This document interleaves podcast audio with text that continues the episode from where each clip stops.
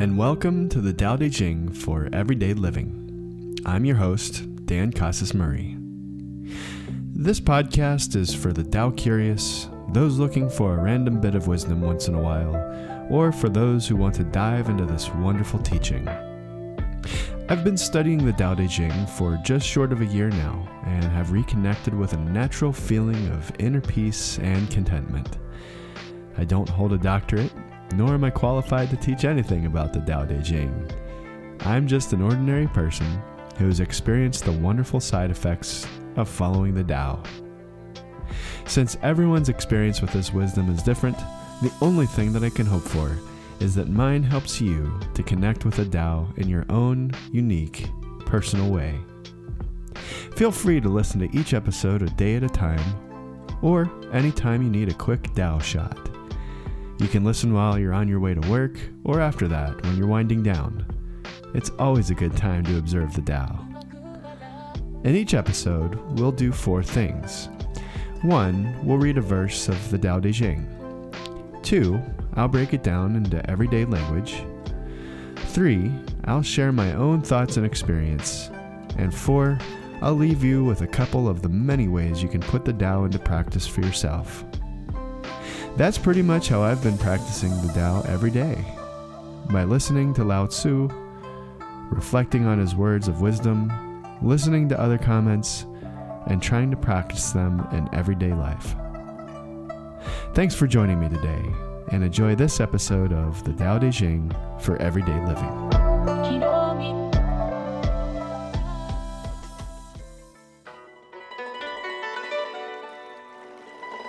In verses 1 through 6, Lin Yutang tells us that we are learning of the character of the Tao and what he calls Book 1.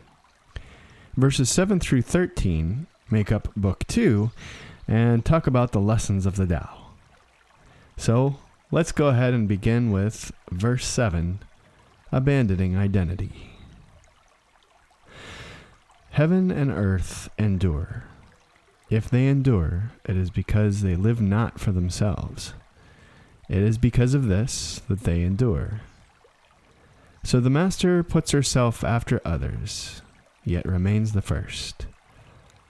She is detached from her body, yet conserves her body. Is it not because she has no de- desires for herself that all her desires are fulfilled? That's verse 7 of the Tao Te Ching, translated by Charles Johnston. Next, let's break it down.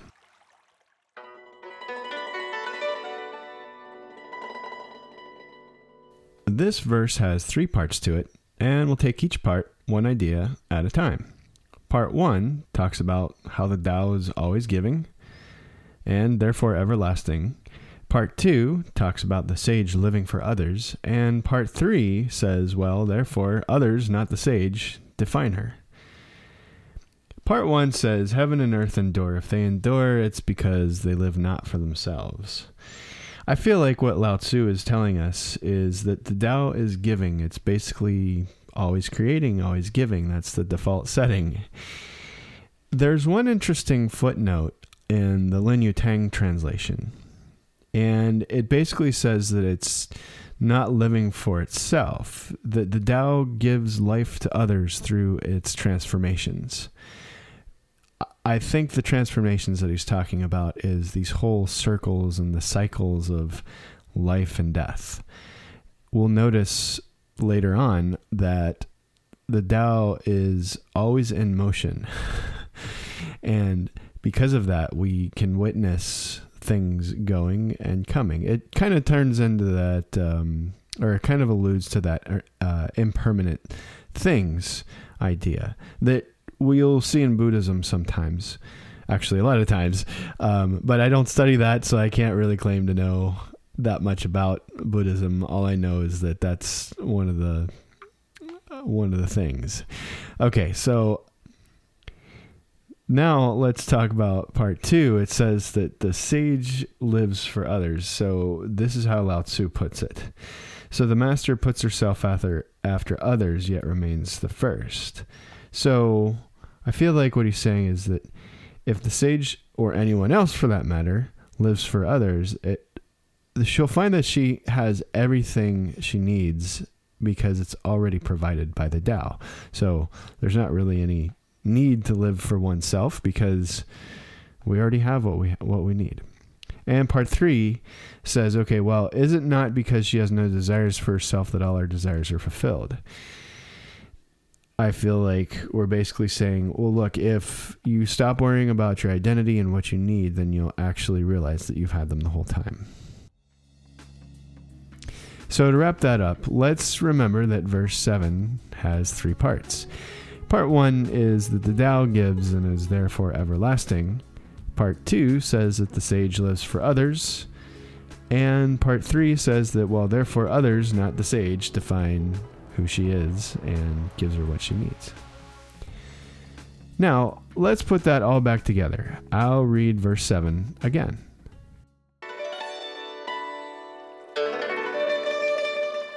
Heaven and earth endure. If they endure, it is because they live not for themselves. It is because of this that they endure. So the master puts herself after others, yet remains the first. She is detached from her body, yet conserves her body. Is it not because she has no desires for herself that all her desires are fulfilled?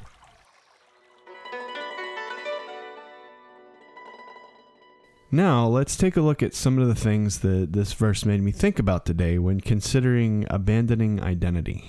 There are three things. One is kind of external examples of living for others. Number two, the case for abandoning identity. And three, allowing others to define me.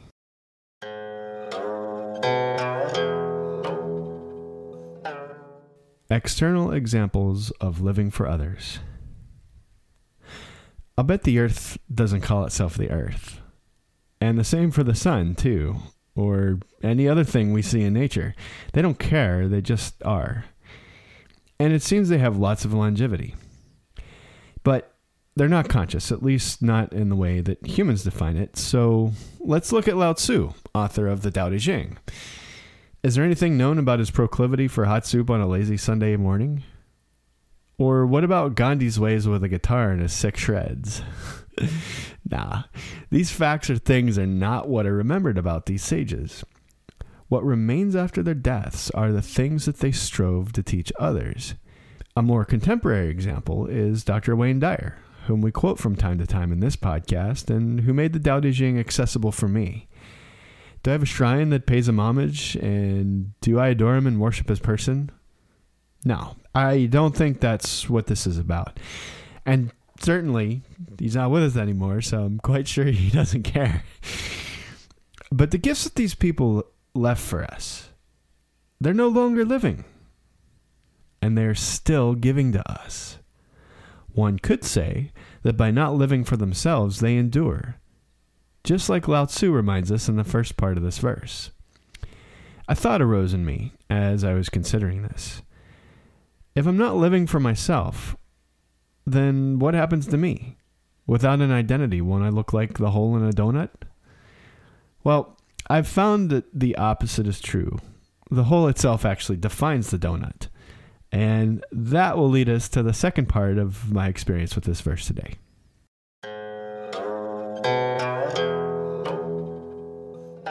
The case for abandoning identity.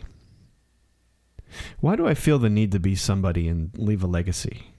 I think it's because that at some point when growing up, I heard people tell me that I needed to get an education, work hard, and be successful. These things seemed perfectly logical, and especially since I heard them from my parents and looked around me to find that everyone else was telling me this too, it must have been true. Teachers, TV, the radio, everything. But I found out later that taking this message seriously was probably one of the biggest mistakes I made in my life. In fact, one of the most damaging questions I took seriously as a young boy and tried to answer for many years, like at least 35 years, was What do you want to be when you grow up? It was certainly an innocent question, asked by well meaning adults, and I had, a cho- I had a choice to take it seriously or not. But I did just like I think many of us do. Interestingly, it seemed that I didn't have a choice because I didn't know any better. And while that may have been true at the time, I allowed that reality to define, to define my searches and behaviors for many, many years. Trying to answer this question led me to a lot of misery. I compared myself with others that seemed to know what they were doing as early as eighth grade. They were the cool kids who were confident and even then were what we'd call now influencers. I honestly thought that they had their stuff together. Now, of course, I realize that they were probably just as messed up inside as me, but they were probably being in the moment better than I could manage, or at least made it look that way. When I left college and entered the workforce, I was always trying to prove myself to others. How hard of a worker I could be, how skilled I was at something, what sweet jobs I could get based on my resume. And indeed, we still see this at work today in our culture. Remember, we talked about the difference between contentment and complacency and how one was centered in gratitude and the other in laziness? In the same way, I'm not saying that we can't push, grow, and learn to be better. I'm just saying that we use those activities to define us. And in so doing, we cause ourselves unnecessary misery. It turns out that I was fortunate enough to awaken and realize that I don't have to be anything. Now, it wasn't like a switch, like all of a sudden I realized this. It was more of a gradual process. I was just tired of not knowing and started seeking answers. In my career, I had been many things and played many roles. I loved changing jobs every year or so. But when I couldn't stay at one particular thing like so many other people seem to do, I started thinking that maybe I was flaky and wishy washy. That feeling eventually got so heavy that I wanted to do something about it and started seeking ways to let go of that belief. And so it wasn't until I stopped entertaining the idea that I needed to be something, somebody, that I found true fulfillment for me. That simple answer I don't have to be any one thing. I don't have to define me. Once I let it go, was the answer I had been searching my whole life for, but didn't want to acknowledge because it seemed too easy. And simultaneously, the best and worst part about it was that it had been right there in front of me the entire time. That'll bring us to the third part of my experience with this verse today.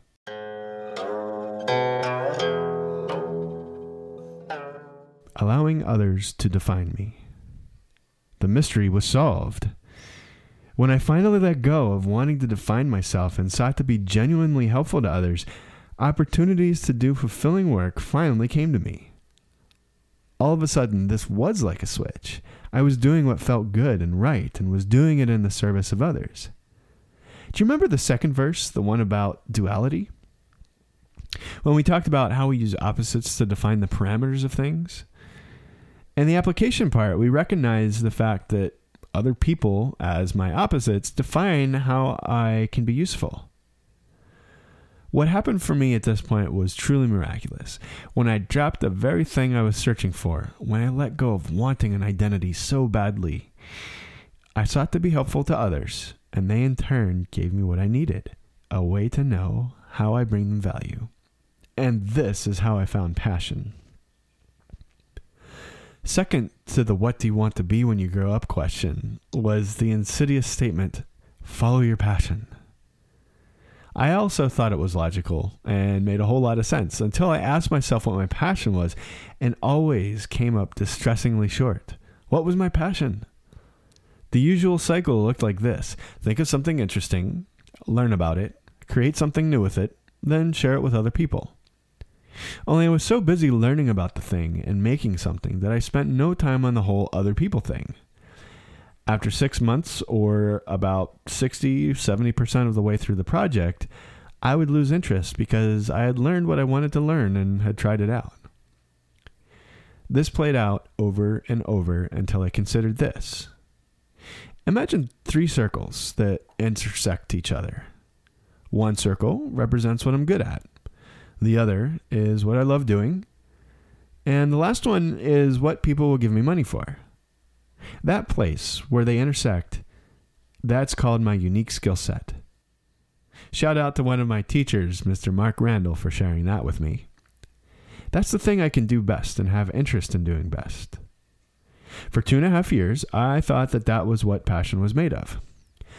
But there was one little detail I missed. The next question was In what ways can I use my unique skill set to help others? And bam, once I asked that question, looked around, and started helping, it all fell into place. So now I do certain things to help others, and I let other people tell me what they value.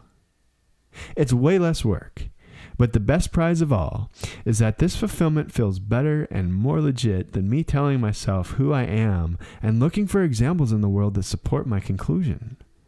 In this way, I am acting like the sage and living the third part of this verse. Is it not because she has no desires for herself that all her desires are fulfilled? So let's go ahead and wrap up my experience with this verse today when considering abandoning identity. I thought about three things. Number one was external examples of living for others. Number two is the case for abandoning identity. And number three is allowing others to define me.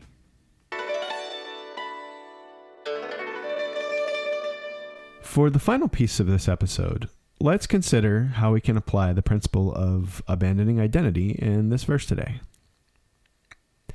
When I find that I'm taking things too seriously, or things just aren't going my way, or if I'm just plain agitated, I can usually find some element of ego or some part of me that is trying to define me at play. In my experience, when I have unwanted feelings or I'm having trouble detaching from them, I can look inside and sense that it's mostly because the external world is not matching up to the expectations I have for a particular image of myself that I have created. For example, when I teach a class and it seems the students don't, quote, get it, I'm frustrated because I have assumed that I'm an effective teacher and they're not trying hard enough. When my significant other is not happy when we're together, I might assume it's because of something I did or didn't do that is disappointing. In this case, I'm comparing her attitude with a self image I have of, quote, a good husband. Those are just two common examples work and home life. But there are many, many more instances, as numerous as the roles I play in everyday life, where I have created self images.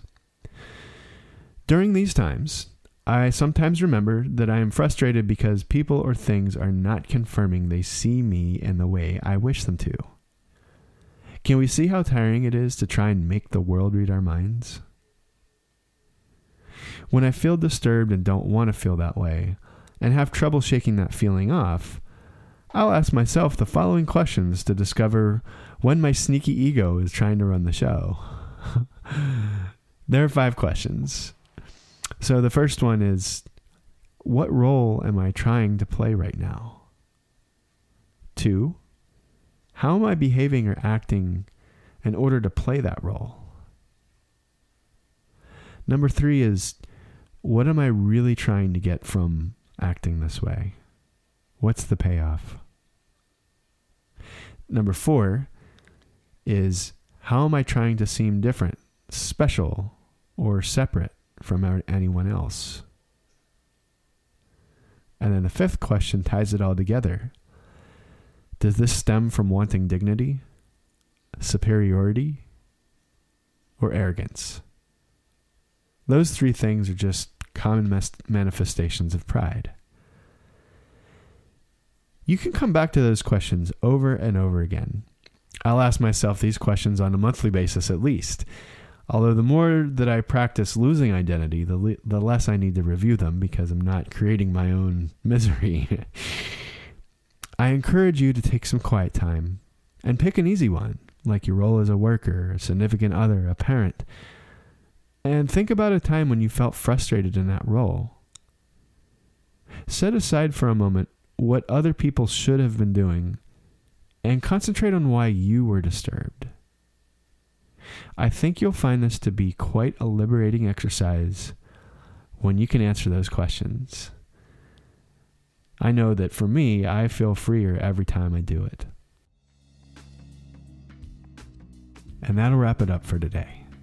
Thanks for considering these questions. Along your journey, I wish you compassion, simplicity, and humility.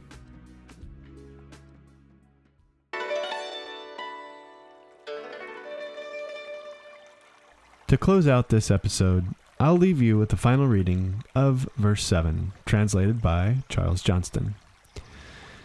Heaven and earth endure. If they endure, it is because they live not for themselves. It is because of this that they endure. So the master puts herself after others, yet remains the first. She is detached from her body, yet conserves her body. Is it not because she has no desires for herself that all her desires are fulfilled? Thanks for listening to an episode of the Tao Te Ching for Everyday Living with your host, Dan Casas Murray. This podcast is for the Tao curious, those looking for a random bit of wisdom once in a while, or for those who want to dive into this wonderful teaching. In each episode, we do four things. One, we read a verse of the Tao Te Ching. Two, we break it down into everyday language. Three, we discuss my own thoughts and experience with the Tao. And four, we look at a couple of the many ways you can put the Tao into practice for yourself. That's pretty much how I've been practicing the Tao every day. By listening to Lao Tzu, reflecting on his words of wisdom, listening to other comments, and trying to practice them in everyday life. I'm pretty sure that as I learn about and experience more of the Tao, all my thoughts and lessons will change. I wish the same for you as you grow along your journey. If you found something meaningful in this podcast and would like to discuss it with others, I'd like to encourage you to subscribe to the subreddit Taoism. That's reddit.com slash r slash Taoism. Also, I'd invite you to share this podcast with friends if you think it would benefit them. As always, I wish you love, compassion, and peace. Thanks for listening.